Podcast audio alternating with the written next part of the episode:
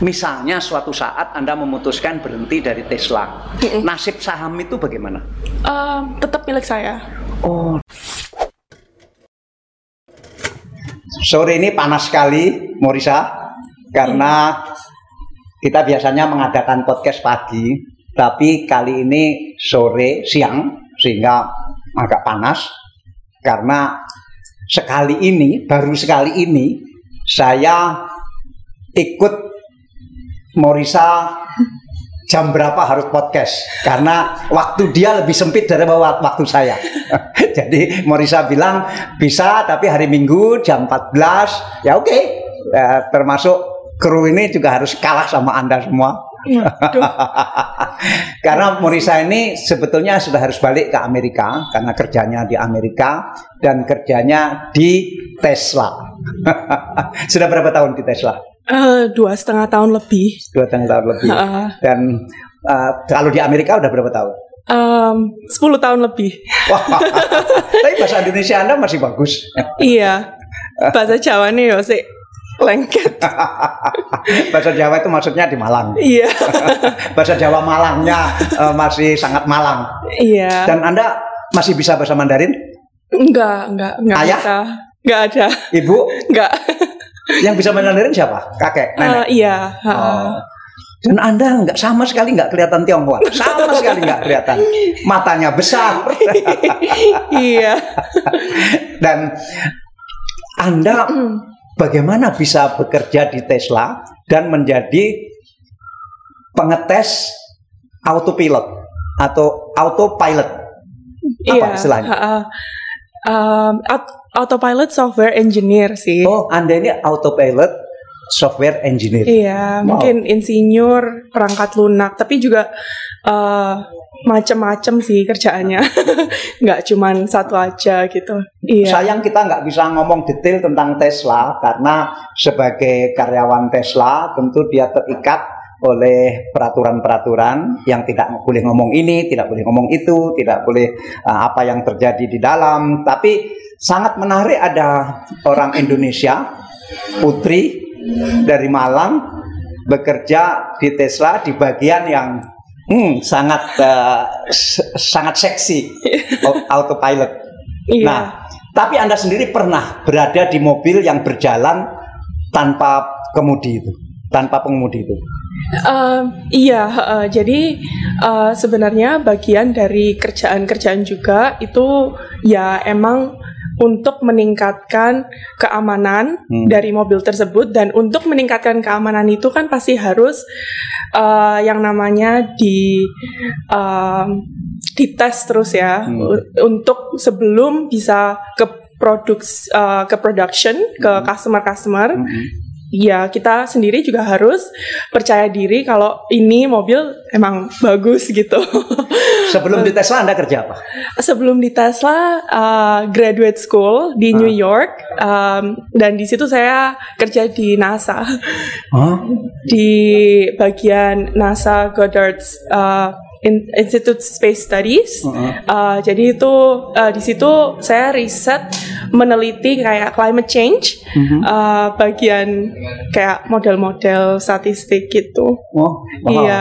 Supaya kalau satelit diluncurkan oleh NASA, uh, cuacanya seperti apa dia nggak terganggu gitu ya? Uh, Sebenarnya nggak nggak masuk ke daerah space gitu, masuknya lebih ke meneliti global warming hmm. dari 100 tahun data. Hmm. Jadi data yang udah satu abad oh, itu kita teliti uh, dan jadi itu belajarnya juga lebih ke dunia modeling kayak model bukan model-model berjalan ya, ya, model, ya, modeling uh, statistik statistik ya. modeling hmm. yang kayak um, Southern Ocean, hmm. Northern Atlantic um, kayak karbon dioksida yang masuk ke um, ocean yang hmm. masuk ke lautan hmm. gitu-gitu kan kayak temperaturnya berapa hmm. itu hmm. sebenarnya diteliti dan ada pola di mana kita ngelihat hmm. dalam bertahun-tahun belakangan ini ya global warming is a real thing it's a climate change menurut uh, anda global warming ini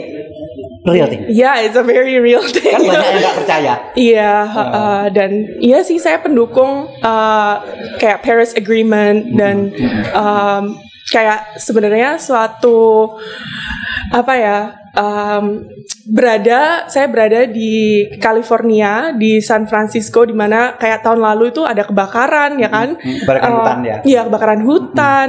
Yang Uh, banyak orang Amerika itu karena karena mistik. Ma- maksudnya Banyak orang Amerika percaya bah- bahwa itu karena ada ada cahaya dari makhluk dari luar angkasa gitu. It, ya masuk akal. Oh ya, itu sebenarnya saya kira yang uh, mulai kenapa ada kebakaran tuh karena ada tunangan. Ya? Enggak, itu ada orang yang kayak tunangan, pesta, terus um, mereka ngadain kayak kembang, Kembang api, api, gitu. ya. Terus akhirnya kembang api tersebut menjadi the whole California wildfire Hmm. was because of that Oh. party. so so stupid. Di Yeah. NASA berapa tahun? Um, setengah tahun waktu itu sambil ker- sambil sekolah sambil kerja soalnya. Sekolah S2 Iya, saya sekolah S2 di, Di? Columbia University. di New York berarti. Iya, ha-ha. Ambil apa S2-nya? S2 ambil data science, um, specifically waktu itu belajar machine learning. Jadi kalau misal, jadi itu adalah um, bidang di antara um, matematika, statistik, sama komputer science. Jadi di antara interseksi itulah. Ha-ha. Loh, Gitu. S1-nya di mana? Di Atlanta. Oh, Iya. di, di Georgia. Iya, Ah. di Georgia, di Ah, Atlanta. Di, di Universitas apa? di Georgia Tech, uh, Oh, Georgia ya, Tech. Hmm. Georgia Institute of Technology, S1 selesai, terus Ambil apa waktu di uh, Atlanta?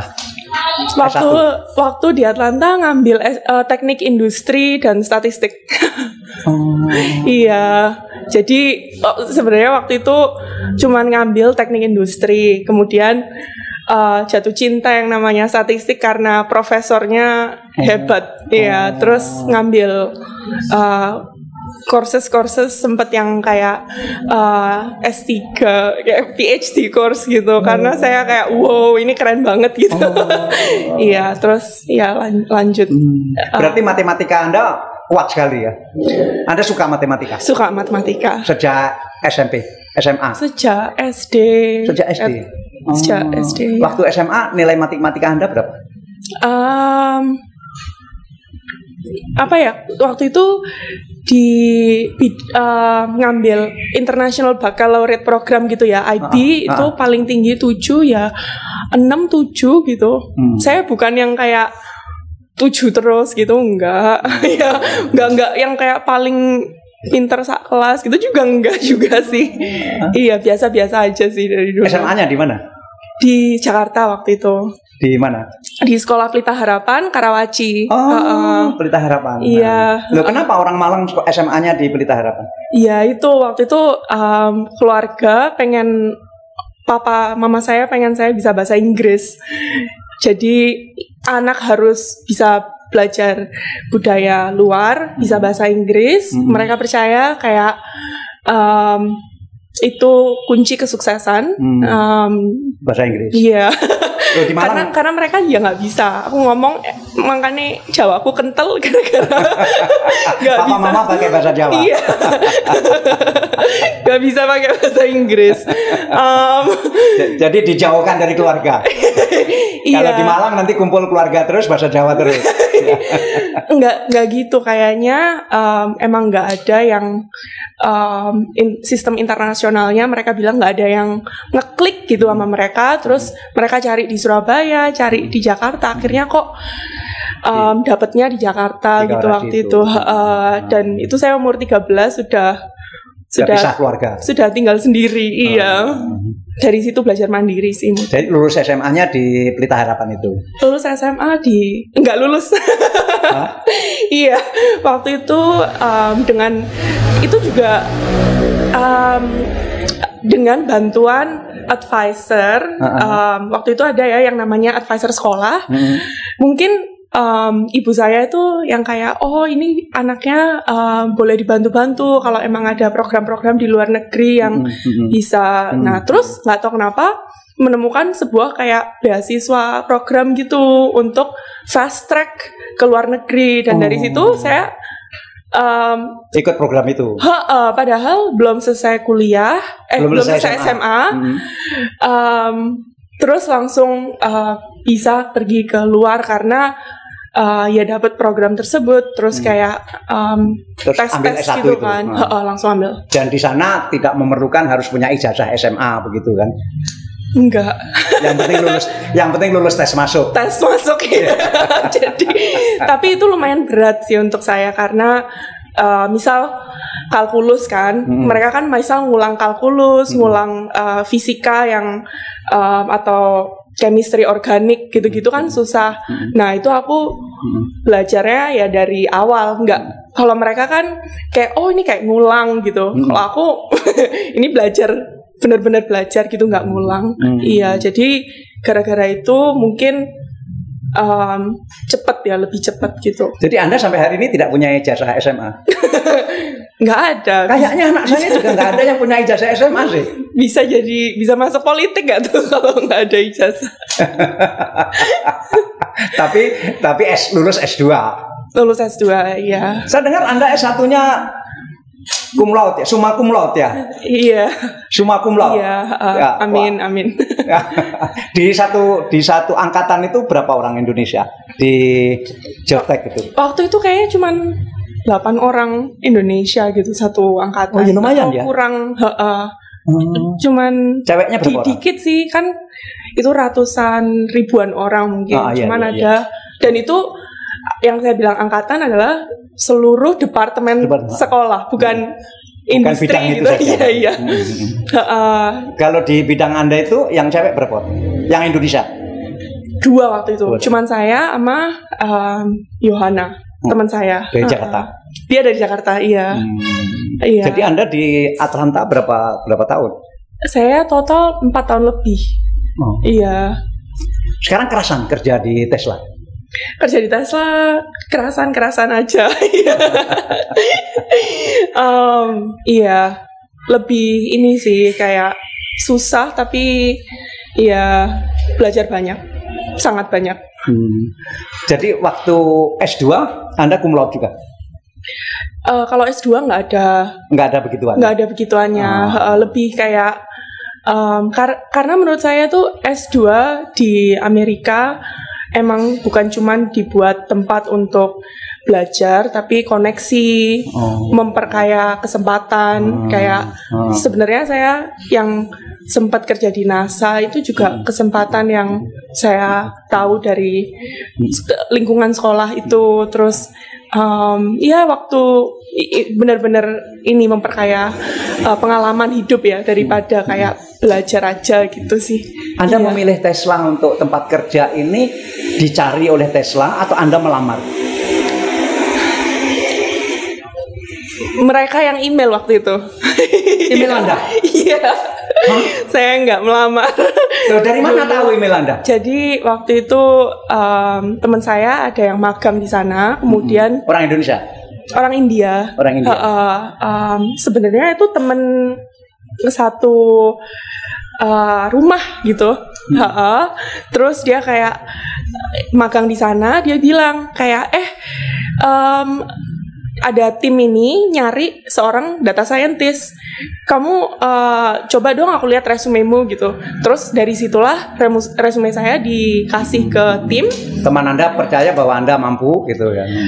Nggak tahu juga. Tapi dari situ berapa bulan kemudian saya dapat um, Email itu. emailnya. Terus dari situ mulai interview proses. Nah interview prosesnya emang yang benar-benar lama dan mm, sangat Tedious ya, tedious. ha. iya gitu.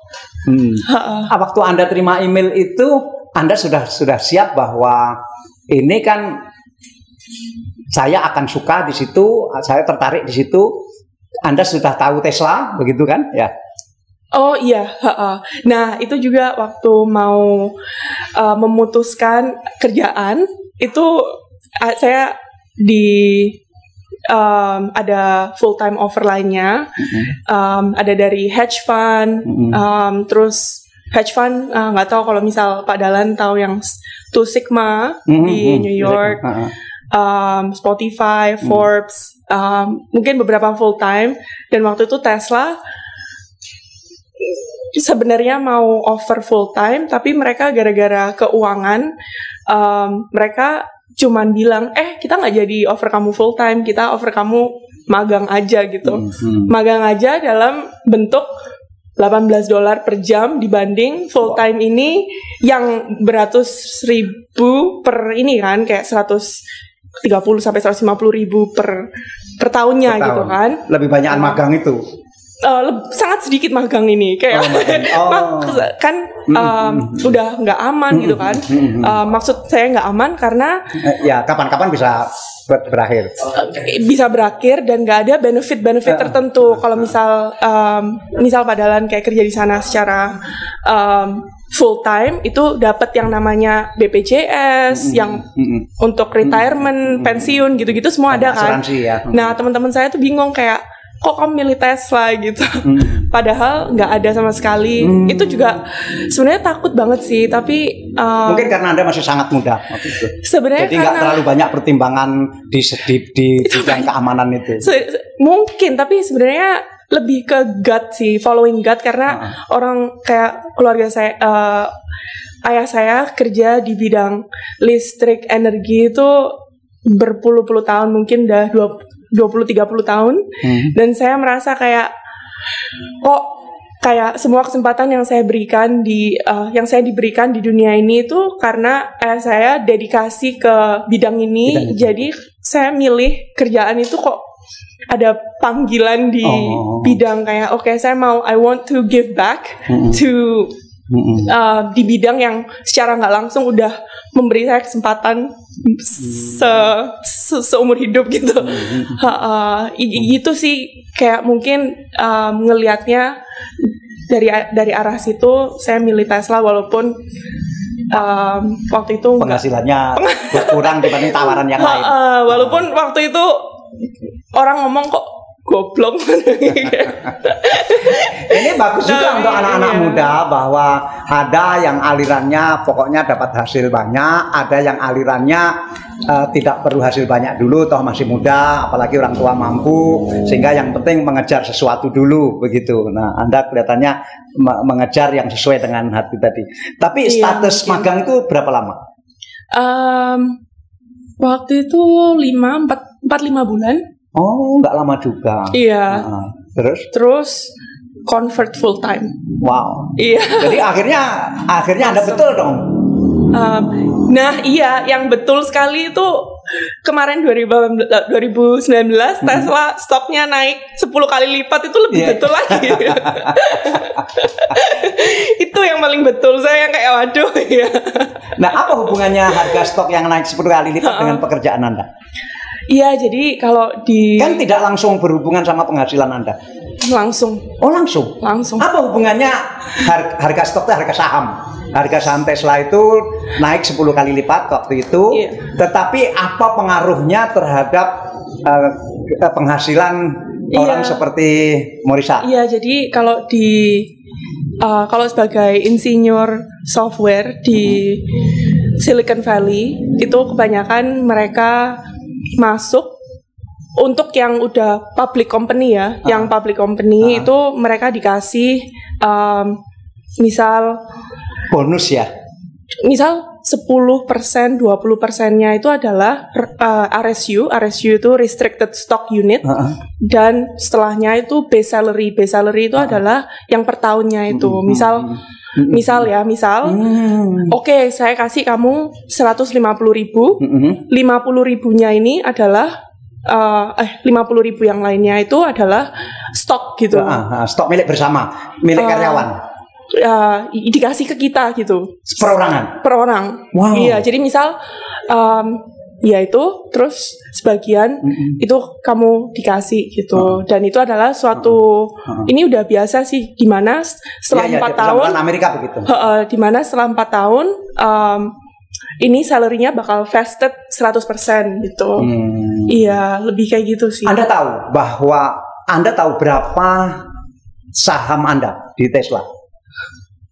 Saham. Berapa berapa Unit ya? lembar? Ya, berapa unit? Nggak tahu. Nggak tahu. Mungkin tahu tapi nggak nggak nggak tahu. Nah, ya, nggak, nggak, nggak mau tahu.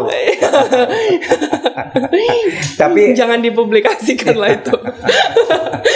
itu tiap karyawan berbeda ya jumlah saham yang didapat itu. Um, Iya, tergantung bisa negosiasi apa enggak, tergantung level. Kalau level baru kan emang Uh-uh. gajinya sedikit. Kalau level yang lebih tinggi ya emang dikasih lebih banyak. Itu uh, udah kayak gitu. Jadi orang-orang tuh makanya kayak habis dari Amazon ke Facebook, ke Google, kayak ngejar-ngejar stok-stok terus gitu. Oh. Iya, tapi Boleh nggak waktu harga saham naik 10 kali lipat itu Anda menjual? Iya bisa, bisa. Oh boleh. Ha-ha, Tapi kan uh, main stok itu juga um, percaya juga ya, yang kayak ada dua pertanyaan lah, kayak apakah kamu membutuhkan uang ini sekarang? Heeh. Dan yang Ketika kedua- harga baik itu. Ha-ha, Dan yang kedua pertanyaannya adalah apakah kamu percaya dalam lima tahun, 10 tahun beberapa tahun lagi ini akan berkembang gitu? Hmm, hmm. Ya, menurut Anda menghitung berarti uh, sebagai ahli statistik. saya percaya um, tiap tahunnya at least 3% naik um, harga stok Tesla. Jadi sampai sekarang belum saya jual.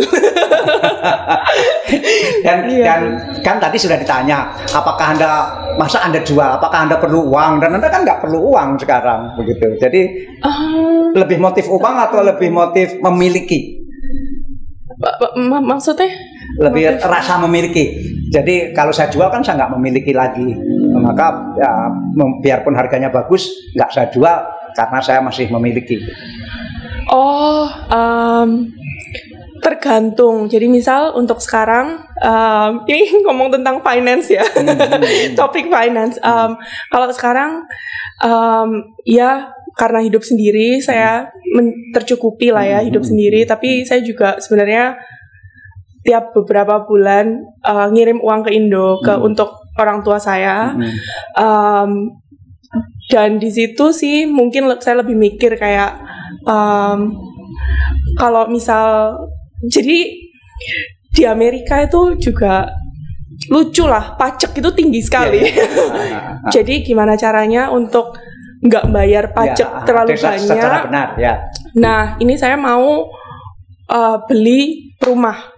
Nah kalau mau beli rumah itu nanti pajaknya kan bisa masuk Ya, mortgage mortgage. Ah. masuk mortgage saya nggak perlu bayar pajak Mm-mm, banyak mm-mm. dan itu saya emang harus menjual mm-mm. dan itu mungkin yang bisa um, an- uh, answer Pak di, Pak Dalan punya Mm-mm. ini ya question yang kayak mungkin saya kalau misal mau jual itu ketika saya emang mau beli suatu Mm-mm. properti Ah, atau mau kebetulan nggak mau beli ini mungkin bisa sih dalam waktu dekat saya bisa iya mungkin Nah, itu nanti ya sekaligus ini untuk pelajaran perusahaan-perusahaan di Indonesia dan karyawan-karyawan di Indonesia. Misalnya suatu saat Anda memutuskan berhenti dari Tesla. Mm-mm. Nasib saham itu bagaimana? Um, tetap milik saya Oh, di bawah. Oh. iya Biarpun Anda misalnya Anda berhenti dari Tesla, Iya. Anda bekerja di Amazon atau di Google, Anda masih tetap punya saham di Tesla itu. Um, iya, heeh. karena karena kan uh, jadi um, kalau jadi misal kita kerja di sebuah perusahaan uh, luar negeri apa pun itu kan, nah dikasih uh, RSU gitu kan, nah dikasih RSU, um, RSU ini adalah milik kita. Misal dalam tahun pertama kita memiliki um, 25% dari Hmm. RSU tersebut Mm, mm. Empat tahun kita punya 100% Hmm, gitu. hmm. Nah dari tahun pertama ke tahun keempat tiap tiga bulan kita punya um, 25% bagi Nah, naiknya naik naik naik Heeh, naik naik, naik. naik gitu. Heeh, naik misal kayak 5%, 5%, 5%. Nah, kalau misal kita ninggal setelah empat tahun, Mm-mm. ya 100% itu punya kita semua. Heeh, Tidak wajib dilepas kepada karyawan lain ya. Enggak, itu punya kita. Heeh, iya. Oh, hebat gitu. dong. Ya. Heeh. Ah. Itu Seberapa menurut Anda sistem itu Mm-mm. tidak hanya gaji bulanan tetapi juga ada sistem saham itu, kepemilikan saham itu, seberapa itu mendorong Anda untuk berprestasi? um, Atau Anda sudah nggak nggak punya motif itu lagi bahwa bekerja itu ya dengan apa pun harus berprestasi. Iya mungkin seperti itu. Tapi saya orangnya bukan terlalu cinta uang gitu enggak sih. Ha-ha, saya enggak kayak saya apakah menurut saya uang itu penting? Iya, karena Iya. saya mau membantu orang tua itu pasti. Tapi apakah kayak mengejar menjadi orang nomor berapa? Enggak, enggak pernah mikir kayak gitu sih. Kayak Anda nih hebat ya mikir orang tua. Orang tua Anda sudah kaya, untuk apa dipikir? Aneh kan. Waduh, nah yang susah. Tapi em, ini ya apa namanya? Ya sayang mungkin sayang keluarga. Hebat. Nggak tahu juga. iya. Nah, lahir di Malang. Lahir di Malang, iya. Ha, SD di Malang, SD di Malang, SMP di Malang. iya. Baru SMA di Pelita Harapan itu. Iya. ha, Jadi waktu pertama kali ke Amerika langsung di Georgia atau atau ke mana dulu? ke- itu waktu itu di Seattle selama Oh. setahun karena waktu itu Apa program apa? program waktu itu fast track yang dapat associate degree in Oh. science. Uh-huh. Jadi itu kayak model community college Uh-huh. di Seattle. Uh-huh. Uh, terus dari situ saya cepet-cepet lari sih ke transfer ke Georgia Tech waktu itu. Ya, jadi Karena jadi waktu dari Indonesia belum tahu bahwa akan kuliah di Georgia Tech belum tahu ya. enggak, aku kayak dari kecil wong Malang nggak ada yang namanya ke Amerika tuh nggak ada, nggak nggak kepikiran gitu. Terus nggak tahu nggak tahu kenapa tiba-tiba lo kok di sini, lo kok lo kok di New York, lo itu juga semuanya kayak mujizat.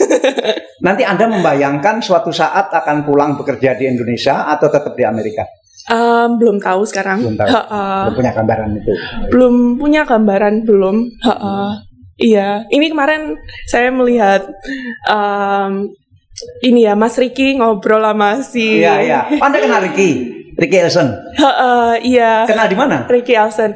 Jadi sebenarnya waktu itu saya mau em, saya tuh salah satu cita-cita saya itu pengen ngebuat energi untuk remote villages yang kayak pedesaan yang nggak punya Listrik. listrik. Mhm. itu saya saya mau kayak pergi beberapa bulan untuk install Mhm. listrik di sana kayak hands on. Ah, ah, kak kak mandi yo kak popo. Terus terus kayak uh, dikenalin sama waktu itu kayak uh, kenalan lah ah. um, yang waktu itu kenal sama PLN, kenal sama terus dia bilang kayak oh you have to meet uh, Ricky Elson. Terus akhirnya saya kontak uh, Mas Ricky Mhm. Ini sih kayak langsung nyambung gitu. Iya, dia sukanya juga begitu. dia he's so amazing. Uh, dia benar-benar yang kayak pejuang. Uh, menurut saya itu kayak a hero, you know, kayak uh, seseorang yang saya benar-benar ngelihat ke, ke atas gitu. Kayak I look up to him. Dan dia bilang kayak di Lentera Bumi ada program di Sumba. Mhm. Jadi dari situ aku ngobrol-ngobrol kayak oh aku mau nih ikut uh, program uh, Lentera Bumi yang di Sumba yang bisa bikin Mhm. suatu Penari apa? penari langit. Iya. Dan uh, ternyata program ini cocok. Oke, saya mau. Terus dari situlah dia bilang yang kayak Pak Dahlan, terus yang uh, mobil selo gitu-gitu kayak wow kalau Pak Dahlan sebenarnya pecinta mobil listrik aku banyak pertanyaan sebenarnya.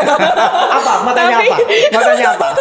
Em, jadi nih uh, pertanyaanku ini mungkin sangat ber em, apa bermanfaat untuk anak-anak Indo sekarang kan yang karena gencar banget yang namanya EV electric vehicles. Vehicle. Ha-ha. Kalau kita mau masuk ke dunia renewable di renewable energy di Indonesia ini bagaimana gitu? Kayak apa yang harus dilakukan? Eh, sementara ini renewable energy di Indonesia masih sulit pertama karena ya masalah ekonomi sebetulnya. Artinya begini, katakanlah renewable energy itu yang paling umum sekarang kan solar cell, Mm-mm. tenaga surya. Mm-mm. Tetapi untuk yang remote seperti Anda bayangkan tadi, itu kan solar powernya kan harus siang malam. Artinya orang memerlukan listrik itu lebih mal, lebih untuk malam hari. Siang perlu listrik, tapi malam lebih perlu lagi begitu. Nah, kelemahan dari pembangkit listrik tenaga surya itu kan mataharinya siang. Bagaimana cara matahari siang ini bisa diserap, kemudian listriknya dipakai malam hari. Problemnya kan itu. Nah, untuk itu kan harus disimpan dulu Iya. dalam uh, penyimpan. Energy storage. Ya, dalam penyimpan kemudian malam dipakai Iya, begitu. ha-ha. Nah, energy storage ini yang masih mahal. Baterai ini yang masih mahal. Off grid kan. Ya, iya. jadi mungkin tiga tahun atau lima tahun lagi ketika harga baterai sudah turun drastis, mungkin renewable energy di Indonesia baru akan bangkit. Karena beda dengan negara lain, terutama Jepang misalnya, ah, kita di sini batu bara itu murah sekali. Listrik yang dihasilkan oleh batu bara itu satu watt kira-kira hanya seribu rupiah. Mm-mm. Tapi listrik yang dihasilkan dari tenaga surya untuk malam hari karena berarti harus beli baterai itu kira-kira 3000 rupiah. Wow. Jadi masalahnya yang mau bangun sih banyak, tapi kalau orang harus berlangganan listrik dari tenaga matahari, dia harus membayar tiga kali lipat lebih mahal dari kalau listriknya dari batu bara. Itu saja problemnya. Jadi nunggu harga baterai turun dan pasti turun kan harga baterai ini Anda tahu toh ya. Iya, jadi menurut Pak Dahlan ini dalam 3 sampai 5 tahun Mm-mm. bisa turun drastis gitu. Iya, ah, ah, baterai, harga baterai ya. Oke, Harga jadi baterai. harga baterai yang turun ini harus didukung oleh uh, produksi baterai yang semakin meningkat Iya. di iya. dunia. Nah, Ah, terutama untuk teknologinya, bukan produksinya. Teknologinya. terutama teknologi Iya. seperti teknologi kan sekarang teknologi yang yang paling umum Lithium, ya, itu lithium ion, gitu. ya kan. Nah, sekarang apakah akan ada loncatan berikutnya setelah lithium ini?